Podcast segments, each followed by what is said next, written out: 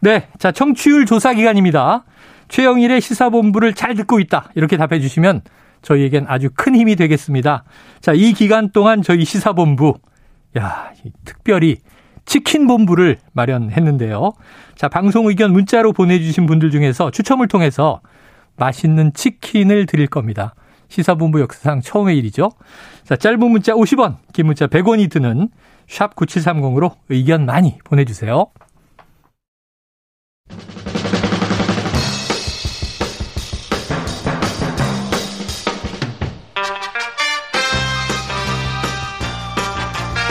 네, 매주 월요일 주말 사이 뉴스들을 정리하고 주간 이슈를 미리 살펴보는 주간 이슈 먼데이 시간입니다. 오늘도 시사계의 피오나 공주 노영희 변호사님, 시사 래퍼 랩진봉 성공회대 최진봉 교수님 나와 계십니다. 두 분 어서 오세요. 안녕하십니까. 안녕하세요. 여전한 영희 시대. 그렇죠, 영희 시대죠. 네, 계속 미시는 거예요? 끊임없이 영희 시대. 예. 아, 달이 바뀌었지만 밀어봤자 소용이 없어 근데. 밀어도 소용이 없네. 네, 밀어도 안 밀려.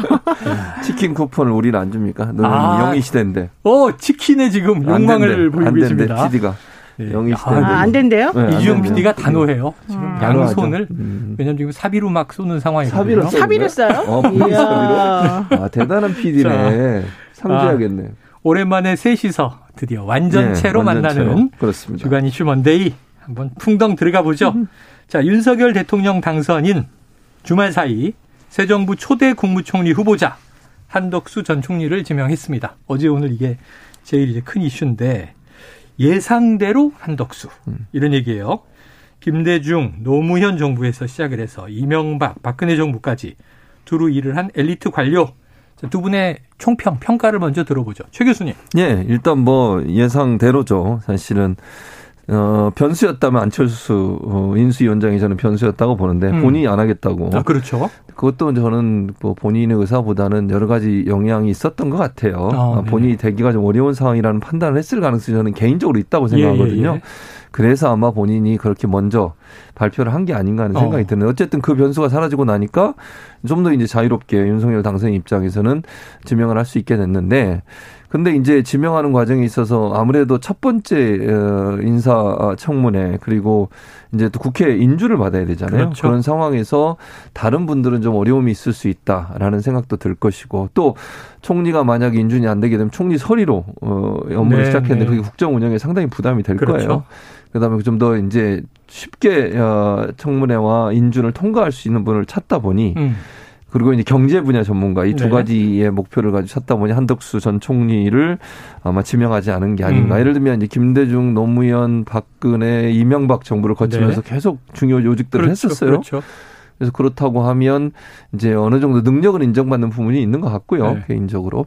다만 이제 그 인사 검증이나 아니면 이 그 인준 과정에서 어떤 일을 할지는 좀 지켜봐야 될 것 같아요. 다만 좀 윤석열 당선인 입장은 수월하게 통과하지 않을까 하는 기대감 때문에 아마 한덕수 총리를 선택한 게 아닌가 하는 생각이 듭니다. 알겠습니다. 노 변호사님은요? 너무 old하다. 아, 너무 old하다. Old boy의 귀환 뭐 이런 얘기도 있었어요. 네. 딱 한마디로. 네, 야, 그게 끝입니다. 네. 그럼 조금은 끝이에요? 더 젊었으면 좋겠다. 그것도 그렇고요. 네. 사실은 이분에 대해서 저는 뭐 여러분은 많이 아시겠지만 네네.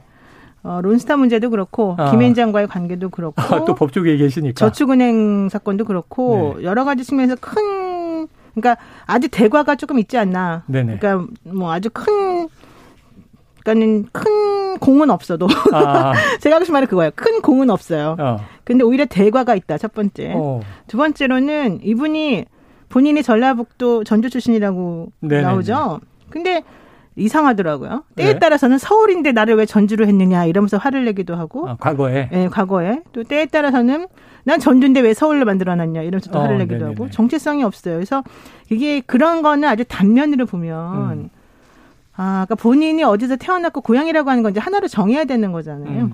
근데 이제 그런 것들을 본인의 그런 이해가 좀 맞으면 그거에 맞춰가지고 좀 왔다 갔다 참 융통성 있게 음. 하시는구나 어. 이런 생각이 제가 들어서 예, 저는 그냥 올드하다로 그냥 정리하겠습니다. 올드하다. 정리. 네. 근데 어, 지금 그 얘기를 하시니까 생각이 나서 뭐 여쭤보는 게 이건 법조계를 우리 일반인들이 잘 몰라서 청취자분들도 아까 일부에 들을 때 임경빈 작가가 한덕수 이제 총리 지명자 프로필을 쭉 얘기해 주면서 저 참여정부 시절에 경제부총리 하다가 마지막 총리가 되고 김앤장으로 갔다가 다시 이명박 정부에서 주미대사로 갔다가 또 마치고 돌아와서 또 김앤장으로 김앤장 갔다가. 그, 그건 왜 그러는 거예요? 그러니까 김앤장에는 이분이 변호사가 아니잖아요. 변호사가 아니시죠? 네, 경제학 행정관료니까. 박사. 예. 그런데 왜 자꾸 김현장을 가나? 음. 김현장은 법조, 그러니까 변호사 출신이나 법조인들이 이제 가는 건 뭐 당연한 건데 네. 그 외의 이 관료 출신들을 진짜 많이 뽑아요. 고위공직자. 예, 그러니까 특히 이제 이런 종류의 이런 분들 많이 뽑아요. 음. 어, 그게 이제 다 필요하니까 뽑겠죠? 근데 뭐에 필요하겠습니까, 그분들이. 일에 영향을 줄 수 있다. 이게 사실은 이제 법 적으로만 꼭 해결될 수 없는 여러 가지 문제들이 있으니까 그런 용어를 사실은 뽑는 건데 음. 네. 그래서 이제 한 1년 정도를 기준으로 해서 그분들의 소명이랄까 그분들의 어떤 소모 기한이랄까 아. 이렇게 생각을 해요. 근데 네네. 그러던 분이 예를 들면 어디 또 갔다 갔다 음. 또 갔다 갔다 그럼 또 다시 이제 살아나는 거죠. 이렇게 어. 부활하듯이. 네네. 그 가치가. 예. 그래서 또 다시 이제 그 정도 또 필요하면 쓰고. 근데 어쨌든 중요한 거는 다 필요하겠죠. 예. 뭐 그런 얘기입니다. 알겠습니다. 자, 오늘 아침 출근길에 한 후보자의 목소리를 직접 듣고 오겠습니다. 조금 조심스러운 질문이긴 한데 이제 저축은행 사태 책임론이나 이제 론스타 사건 관련해서 김앤장 고문료 문제 같은 경우 이제 시민단체에서 이제 인수위 측에 이제 문제 제기를 좀 하기도 했는데 이런 부분들도 좀 문제가 없다고 생각하시는지 한 말씀 부탁드립니다. 그거는 물론 뭐 인사청문회 시에 에, 전체적으로 다 아, 질문이 있으시면은 설명을 하겠지만 아, 저는 론스타 문제에 대해서는 아, 국가 정부의 정책 집행자로서 관여를 한 적은 있지만 아, 우리 그 어, 김현장이라는 제 그 사적인 직장에서의 에, 관여된 바는 전혀 없습니다. 저는 그, 그런 그 일에 관여된 적이 없다. 그런 말씀 드리겠습니다. 네, 자, 직접 육성을 듣고 오셨는데요. 기자는 상당히 공손하게 질문을 합니다.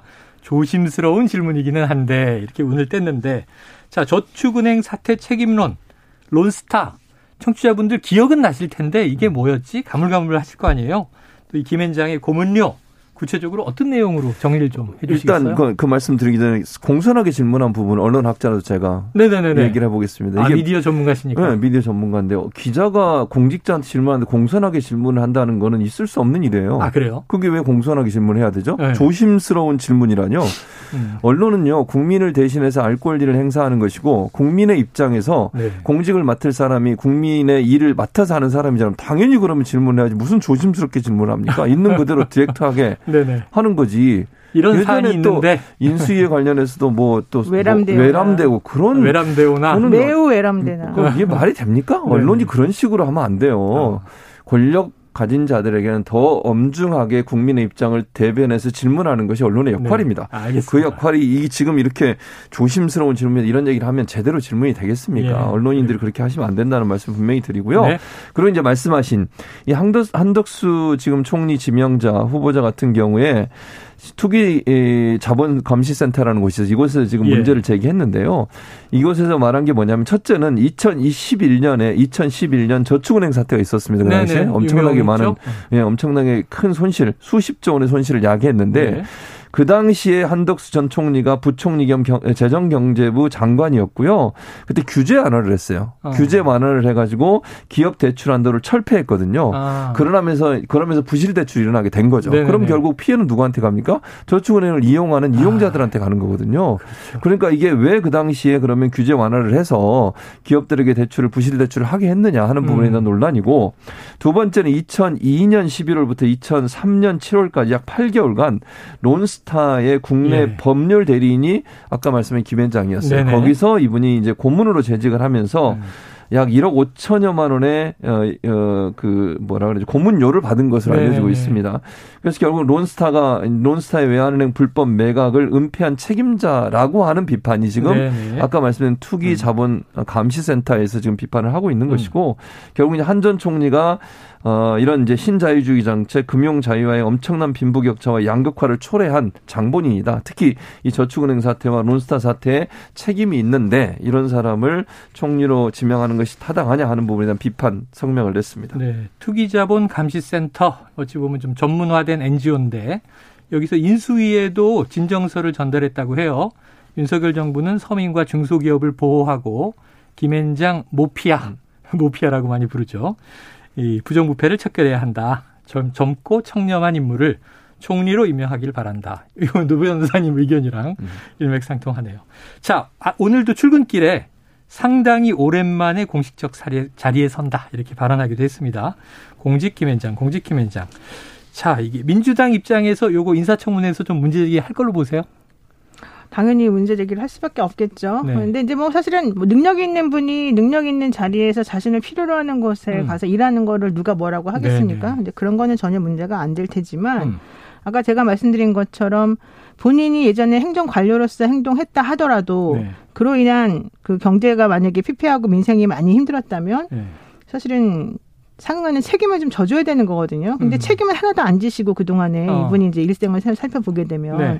그것은 좀 문제인 것 같아요. 예컨대 음. 부산저축은행 같은 경우에도 이제 시행령을 사실 바꿔줬어요 이분이 어. 그 기업 규제 관련해서 그러니까 은행에서 기업에게 대출해줄 수 있는 한도를 이제 마음대로 풀어준 거죠. 음. 그래서 원래는 뭐 한 28조 원 정도대로 이제 유지가 됐던 것이 갑자기 55조 원대까지 어, 두배 가까이. 예, 예. 그렇게 하면서 결과적으로는 10만 명 이상의 사람들이 네네. 정말 그때 퇴직금 집어넣고 뭐 집어넣고 네. 했다가 완전히 망한 사람도 뭐 많잖아요. 뭐 시장 상인들을 비롯해서. 네, 그게 아직까지 문제가 되고 있단 네. 말이에요. 그런데 지금 사실은 윤석열 당선자 같은 경우에 또 계속해서 문제되고 있는 것 중에 하나가 부산저축은행 사건 2011년도 그 당시 네. 그 사건에 대해서 좀 제대로 수사를 하지 않은 거 아니냐라는 얘기도 음. 들리잖아요. 연결돼 있네요. 그러니까 그거랑 또 사실은 그렇게 아주 그냥 매끄럽게 딱 나눠져 있다고 음. 보기는 좀 어려운 부분이 있는 거죠. 네. 게다가 이분은 론스타 관련해서는 나는 사실은 아무런 책임이 없다. 사적으로 전혀 영향 미치지 않았다라고 주장하지만 네. 보십시오. 이분이 김앤장에 2002년 11월부터 2003년 7월까지 다녔어요. 네. 요때 당시에 김앤장이 그 론스타 국내 법인, 법률 대리인이었어요. 네. 이분이 고문으로 재직하면서 무슨 일을 했을까요? 어.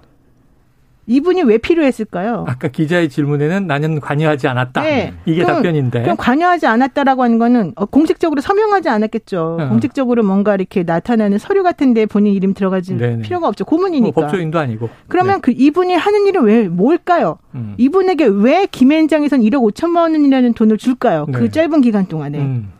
잘 생각하면 뒤집어서 생각하면 되는 거예요. 그러니까 그 당시에 우리나라가 이 뭐 외환은행 헐값 매각에다가 네. 론스탁을 먹튀에다가 정말 또 IMF 직후여서 예 완전히 네. 정말 친일 타임에 구한 말에 정말 이완용 같은 사람들이 너무너무 많았다 막 이런 그런 얘기 음, 했었잖아요. 음.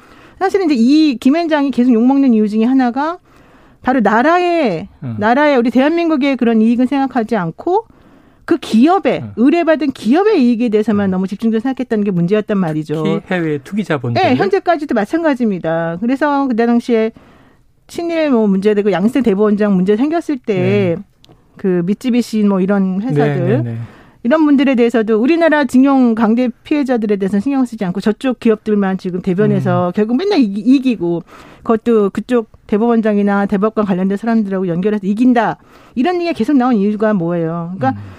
이 한덕수 총리라는 분 이렇게 사실 열심히 사셨고 공부 잘하셨고 우리나라에서 정말로 이 경제 관련된 걸 다 잘하셨으면 좋은데 그럼 전체적으로 봤을 때 본인이 네. 그런 행동 해가지고 우리 국민이 얼마나 잘 살게 됐나를 생각해 보시라는 거죠. 지금 노영희 변호사님 말씀이 아까 대공은 없으나 대과가 있다. 여기에 대한 이제 설명을 해주시는 것 같습니다. 자, 이게 말씀하신 대로 김앤장 고문료 관심들이 많이 쏠렸는데 자, 이런 전례가 있어요. 박근혜 정부 때. 네. 이때도 정말 그 세월호 참사 이후에 음. 국무총리 후보를 정하지 못해서 그랬었죠. 난맥을 보이다가 음.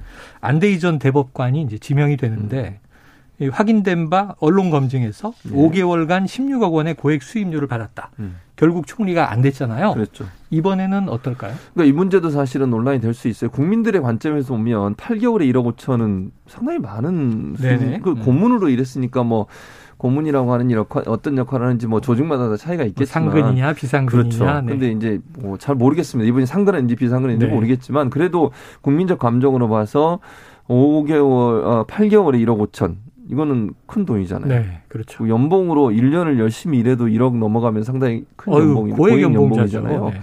근데 고문으로 역할하시면서 이 정도의 돈을 받은 것이 국민 감정에서 과연 음. 바람직할까? 저는 그 부분은 논란이 될 수 있을 거라고 봅니다.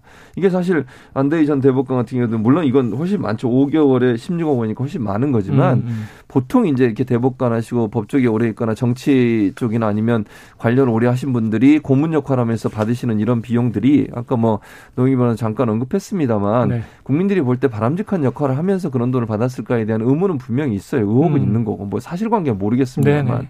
그리고 이렇게 어, 많은 돈을 주면서까지 그분들을 고문으로 위촉한 이유가 있지 않겠어요? 대부분 그렇다고 하면 이런 고해 고, 어, 어, 고문료에 대해서는 국민적으로 상당히 비판이 있을 있고 아까 말씀드린 저축은행이나 론스타 사건도 그래요. 다 뭐 거의 많은 사람들이 기억에서 잊혀져 가고 있지만 사실 다시 소환이 될 수밖에 네. 없어요. 그리고 피해자들은 지금도 존재하고 있잖아요. 그분들 입장에서는 억장이 무너지지 않겠어요? 음. 그런 부분에 일정 부분 책임이 있는 사람이 총리가 돼서 다시 우리나라의 국정을 운영하는 한 부분을 담당한다. 그 피해자들 입장에서는 정말 피눈물 나는 일이죠. 그래서 이런 부분들이 앞으로 이제 청문회 과정에서 어떠, 어떻게 이제 부각이 될지 또 네. 여기뿐만 아니라 제가 볼 때는 그동안 이제 있었던 여러 가지 일들에 대한 검증이 일어나질 거예요. 지금은 언론에 이 정도 나왔지만 음. 제가 볼 때는 또 다른 게 나올 가능성도 있지 않겠습니까? 그래. 그런 부분들이 어떻게 영향을 미칠지 좀 지켜봐야 되겠습니다. 알겠습니다. 자, 인사청문회도 지켜보고요. 지금 의혹들이 나오고 있으니까 언론에서도 또 검증을 할 수 있는 한 하고 또 이제 뭐 민주당에서 주로 어떤 공세를 폈는지도 음. 봐야 될 텐데 자 이게 과거 사례를 보면 정권 교체기에 초대 총리가 무난하게 인준이 된 경우가 거의 없어요. 기싸움이 팽팽했다는 얘기인데 아주 단문으로 두 분 의견을 한번 듣고 이 이슈 넘어가도록 하겠습니다. 최 교수님, 예. 인준 됩니까? 아, 그렇게 단답으로 물어보시면 지금 현재 상황으로만 말씀드릴게요. 네. 지금 현재 상황으로는 될 가능성이 높아요. 근데 그런데 상처는 많을 거라는 생각이 듭니다. 아, 상처 되더라도. 예, 예, 예. 지금 여러 가지 문제들이 예, 예, 예, 국민들에게 또 환기가 되겠죠. 그렇죠. 네. 노 변호사님은요? 네, 저도 될 거라고 봅니다. 된다. 네, 근데 이제 아까 말씀하신 것처럼 뭐 아, 너무 좋습니다. 만장일치입니다. 이렇게 되지는 당연히 아. 않고 이제 여러 가지 측면에서 우려가 되는 부분들에 서 일단 지적을 하고 네. 그 답변이 얼마나 성실하고 얼마나 아, 그럴듯하냐를 그렇죠, 그렇죠. 보고서 결정하겠죠. 그리고 사실 이분은 예전에 인사청문회를 통과한 적이 있고 음. 그 이후에 특별하게 지금 본인이 뭔가 개인적으로 치부를 했다거나 잘못한 게 없어요. 네.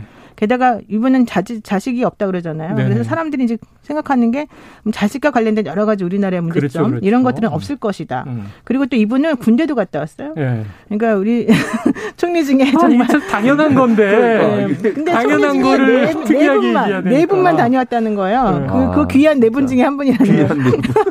그래서 여러 가지 그러니까 본인 개인으로 생각해 보면 사실은 이분이 안 될 이유는 사실은 전체적으로 다른 사람하고 비교해 봤을 때 없는 거죠. 그래서 음. 당연히 저는 되는 걸로 보고 어, 또 민주당이 만약에 거기에서 계속해서 꼬투리를 잡고 뭘 하고 하고 하고 그러면 오히려 또 여론이 나빠질 수가 있어요. 네. 괜히 발목 잡는다고. 자, 지금 정치자분들 아주 뜨겁게 반응을 네. 하고 계십니다. 네.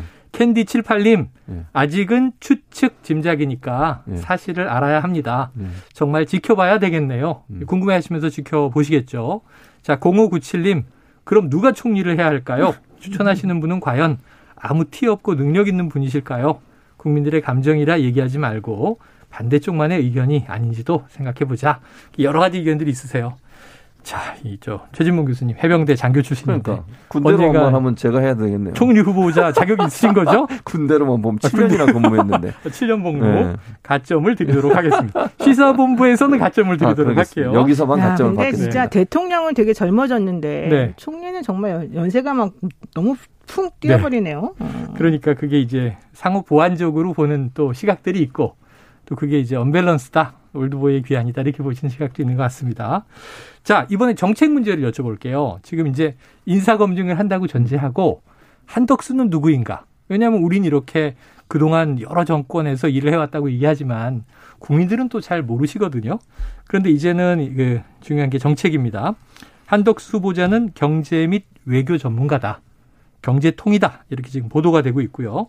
또 이런 말이 있어요. 뼛속까지 시장주의자다. 이런 평가도 나왔는데 자, 한 후보자 본인이 대선 과정에서의 포퓰리즘을 지적했고 4대 국정 기조를 어, 벌써 발표를 했는데 이 세 번째가 재정 건전성이 들어 있습니다.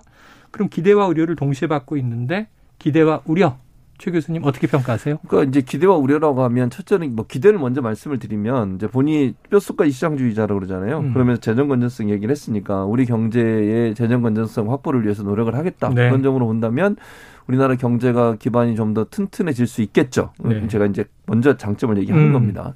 그래서 예를 들면 우리나라 국채를 좀 줄이고 네. 그래서 어 내부적으로 좀 우리나라 자체적으로 경제가 운영될 수 있도록 하는 부분이 있을 겁니다. 그런 음. 부분이 이제 긍정적 영향을 미치겠죠. 근데 문제는 뭐냐면 우려는 그 기대에 반해서 우려는 뭐냐면 이게 위기 상황 지금 오미크론 확산도 계속되고 네네. 있고 코로나의 여파가 제가 볼 때는 당장 끝나지 않을 것 같아요. 예를 들어서 우리가 마스크를 벗는 실외에서 네. 벗는 상황이 되더라도 그동안 쭉 돼왔던 코로나의 여파는 계속 될 겁니다. 3년 동안 타격을 받아 왔잖아요. 그렇죠. 네네. 그리고 그 여파가 하루 이틀 사이에 끝날 수 있는 여파가 아니에요. 복구되지 않겠죠. 그렇죠. 네. 그러면 그 상황 에서는 끊임없이 재정도 투입이 반드시 필요한 상황이에요. 음. 그럼 내수 활성화도 해야 되고요. 그 코로나19 때문에 피해를 당했던 사람들의 재정적인 안정성을 확립시키기 위해서는 추경이 반드시 필요해요. 필요해요. 지금 음. 윤석열 당선인도 추경 50조 하겠다고 그러면 얘기하는 네. 거 아니에요. 그러면 국채 반응이 불가피해요, 그거는. 50조를 아. 만약 하려면 새 정부 들어서요.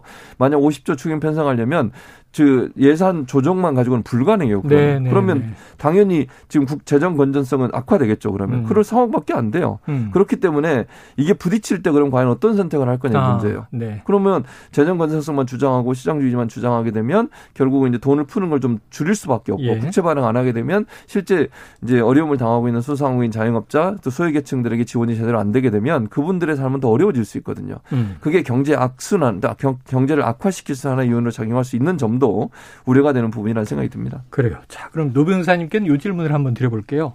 이 신임 총리가 인준을 거쳐서 임명됐다고 전제하고 그럼 이제 윤석열 정부가 출범을 하겠죠.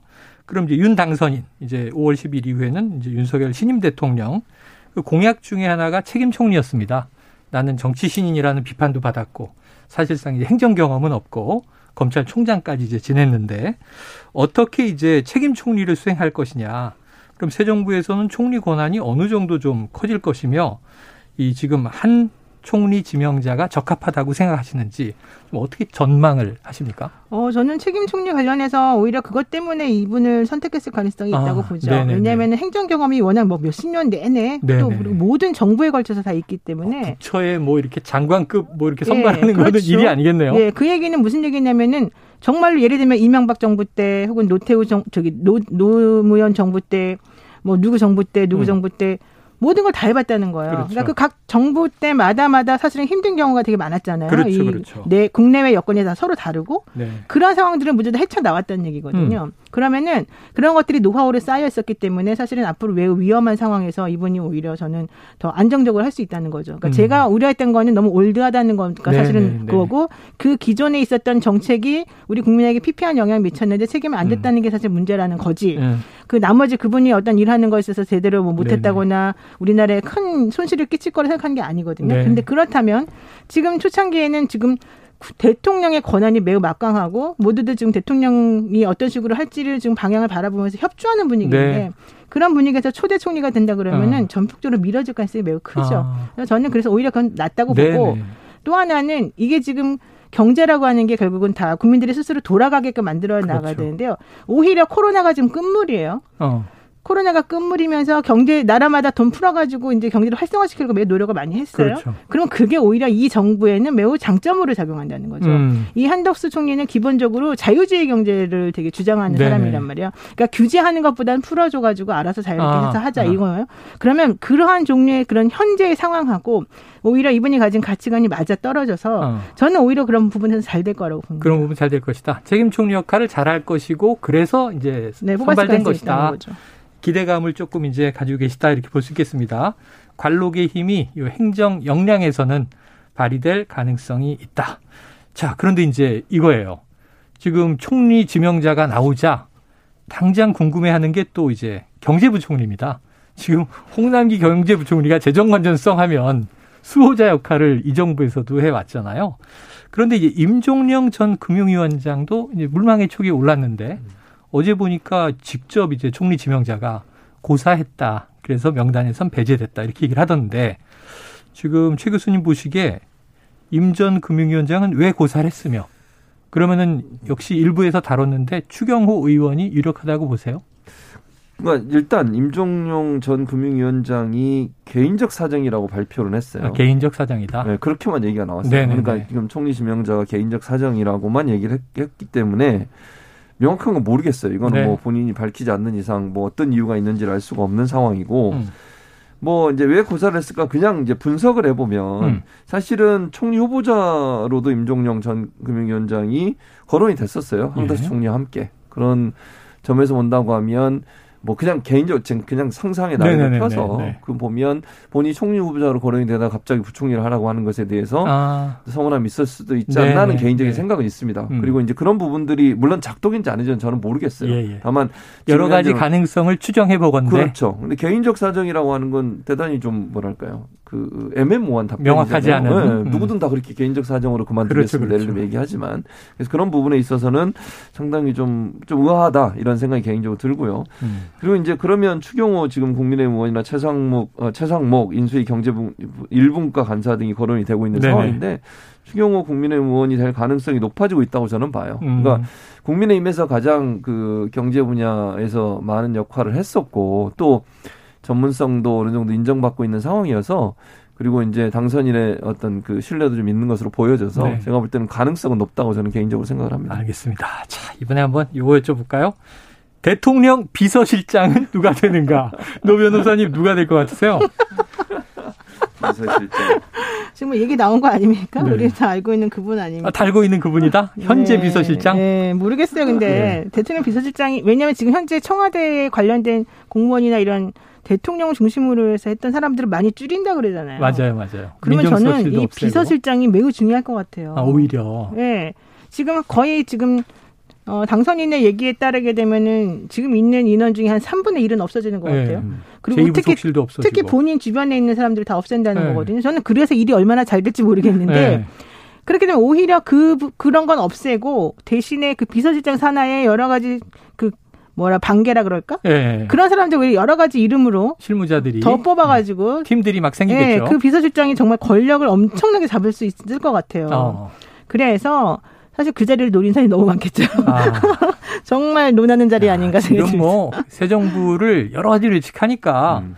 이 비서실장이 장재원 의원이 될 것이다. 네. 권영세 의원이 될 것이다. 네, 아마도 장재원 네. 의원이 좀 가능하지 않을까요? 네. 네. 심지어는 또 국정원장 하태경 의원이 되지 않느냐. 어, 그거는 좀 막아줬으면 좋겠어요.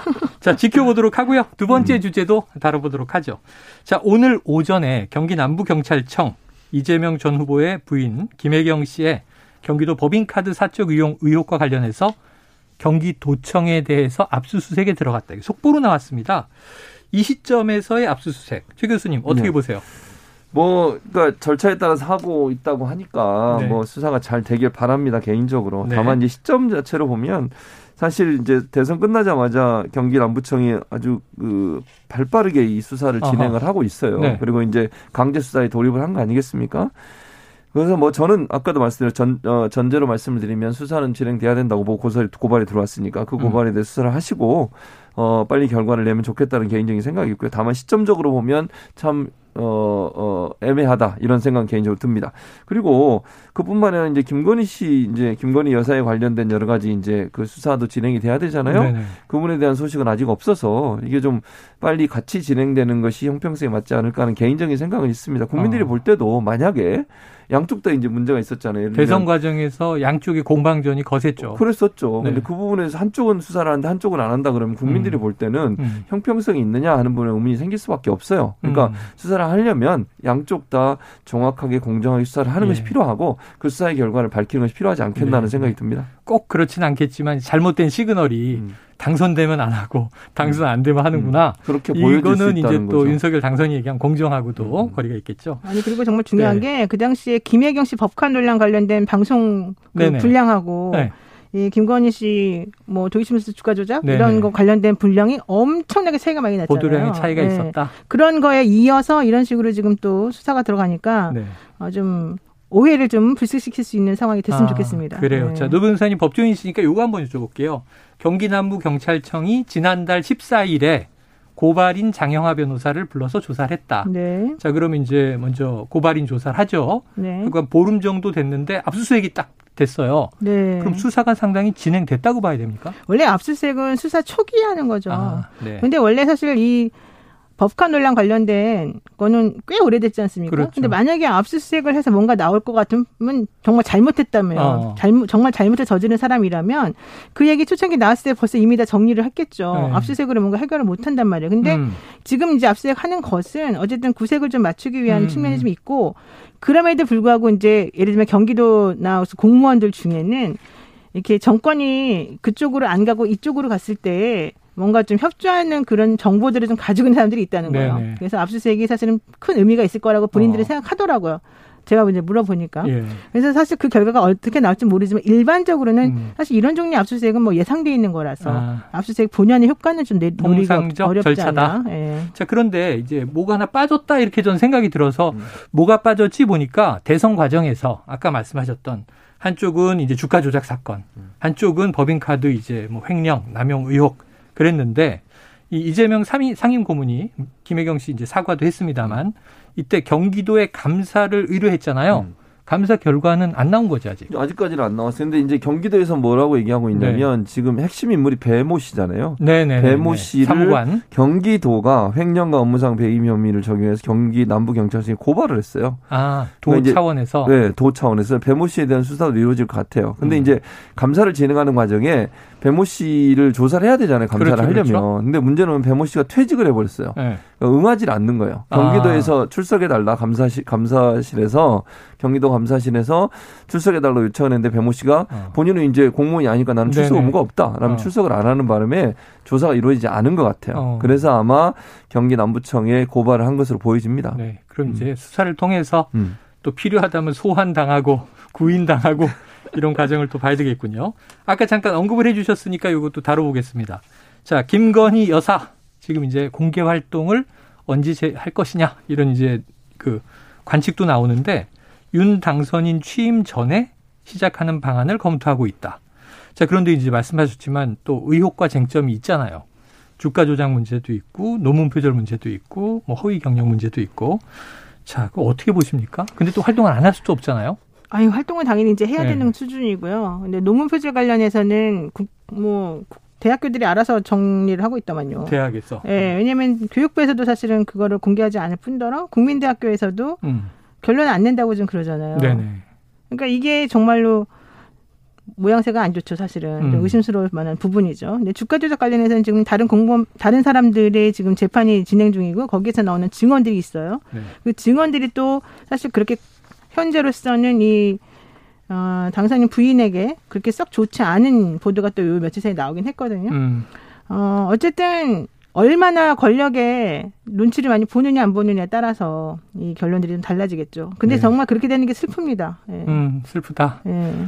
자, 최 교수님 이거 마지막 질문 하나 드려보죠. 최근에 음. 이제 어, 김정숙 여사의 옷감 논란. 청와대는 특활비는 공개할 수 없다. 그런데 이제 모든 옷값과 뭐 장신구는 사비로 처리한 것이다 이런 얘기였고 또 오늘 뭐 어제 보도 보면 김건희 여사 후드티와 청치마 왜 이렇게 저 패션이 화제예요? 저는 근데 패션이 화제인 걸 떠나서 음. 그 언론들이 이 김건희 여사에 대해서 보도하면서는 수수한 모습 이런 표현을 써요. 음.